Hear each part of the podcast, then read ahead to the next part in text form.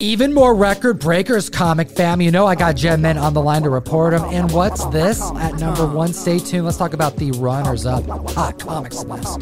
That's right, everybody. These are the runners up. They didn't quite make the hot 10 because they only had one record breaking sale, but it makes for an interesting list. These are the 10 that Tom plucked out of a larger list that you can find on Key Collector. And we're going to set it off with Blade, the Vampire Hunter, issue number one, which is the first solo Blade title.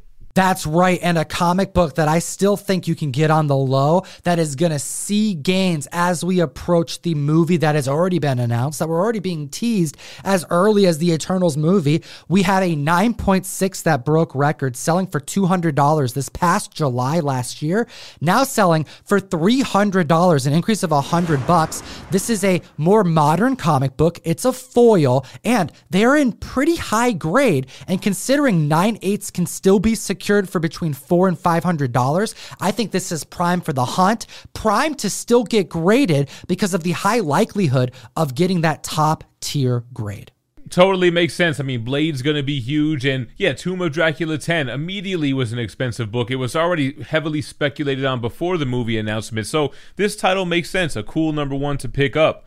Moving on to number nine on the list, we have Moon Knight issue 13. We have Moon Knight action coming soon on Disney Plus, and we're going to talk about a newsstand edition. That's right. This right here is something we were just chatting about on the recent Hot 10 gem. Iconic moments in comic books, but more specifically, the battles that take place for the first time between beloved characters. And that's what we have here. Moon Knight going against Daredevil, Matt Murdock for the first time, and a 9.8 newsstand came to market last in November for 220 and this week it's up 82%. It just hit $400 for an increase of over 150 bucks. Yeah, man, I'm all about that. I mean, bringing scenes from comic books or even trading cards to life on screen awesome for me. Moving on to number eight on the list, we have Amazing Spider Man issue 23, which is the third appearance of the Green Goblin. Now, we do see Norman Osborn, who we know to be Green Goblin, but not at this point. We wouldn't find out that reveal until Amazing Spider Man 39. And I find it curious, Gem, that these keys from the Silver Age, a third appearance of a major villain from Spidey's Rogues Gallery, is still seeing prices creep up, regardless of the movie coming and going. This is not something we traditionally see play out. Yeah, there's just so much untapped potential with Spider-Man. What does Sony have planned for the character? What can Marvel and the MCU uh, do with the character? There's still so much that can be done with Norman Osborn. So I could see collectors being savvy and picking up those second and third appearances on the low before the character really blows up. Point in case the 3.0 going for $120 back in March is up 166%, an increase of $200, now selling for 319. Gem already foreshadowed it, but this list of 10, the record breakers that you gotta know that didn't quite make our hot 10, is sourced from a much larger list of over 20 to 30, sometimes 40 record breakers, depends on the week, on the best comic app in existence, Key Collector Comics. Utilize code TOM101 to unlock a free two week subscription, get access to all the categories, pricing, suggested pricing, value your collection, keep up on the rapidly moving comic marketplace, and support the show and so much more. And next at the list at number seven, spec that I suspect will pay off or not very soon with Doctor Strange Multiverse of Madness drawing near. We have Avengers The Children's Crusade, issue number one. This is the first issue of a nine issue series focusing around the Scarlet Witch children on the hunt for her during the events of House of M. So, heavily rumored that these plots are going to be borrowed for the MCU in some way, shape, or form. We know Scarlet Witch is going to play a major role in Multiverse of Madness, and it looks like the MCU might have plans for her after that. We have a CGC 9.8 to report on. It sold for $65 back in 2020. It's up 438%, now selling for $350. I want to know what the community thinks in the comment section below. You know what's going to enter to win our 55K milestone Invincible 1 Whatnot Omni Man exclusive. Do you think that Billy and Tommy are here to stay?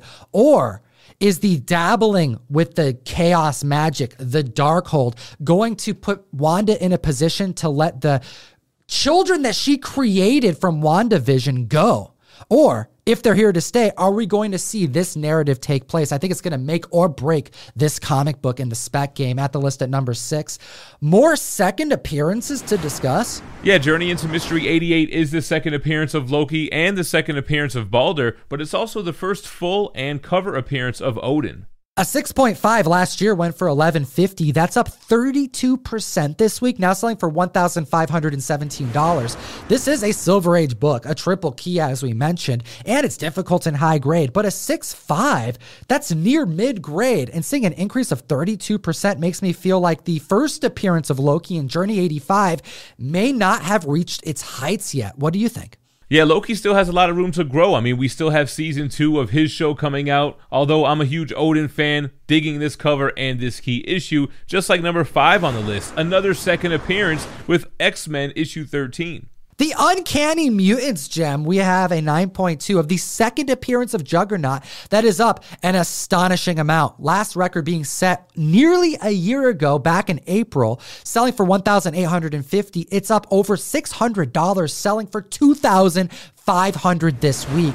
I know there's a lot of mutant spec, but a second appearance seeing these types of gains means that the spec towards mutants in general is so promising. Yeah, that or it could just be a high grade X Men collector that was able to get that 9.2 for Uncanny X Men issue 13. Moving on to number four on the list, we have a book that's really hot because of the cover, but it's Marvel Superheroes issue 20, a classic Doctor Doom story, but more importantly, iconic cover art by Larry Lieber. This is a solo story of Doctor Doom and one that we saw creep up on their Hot 10 gem for multiple months since the news that we were likely going to see Submariner as well as Doctor Doom, either by mention only or a full reveal on screen. Yeah, that's what everyone's hoping for, especially the collector who bought the CGC 9.4. It sold for $1,356 back in 2020, up 92%, now selling for $2,599.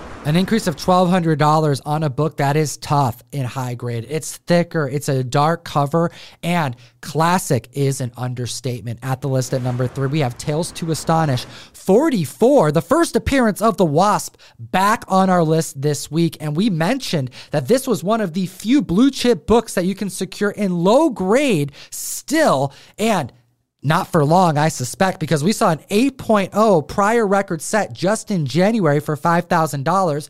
Gem, hit him with the new record. The new record breaking sale puts this book up 60%, selling for $8,000 for a $3,000 increase. Ant Man Quantum Mania is on its way, and a $3,000 uptick means that the collectors are honing in on leading blue chip books while they still can. At the list at number two, Detective Comics 36. We have a major, major villain that debuts in this comic book from 1940.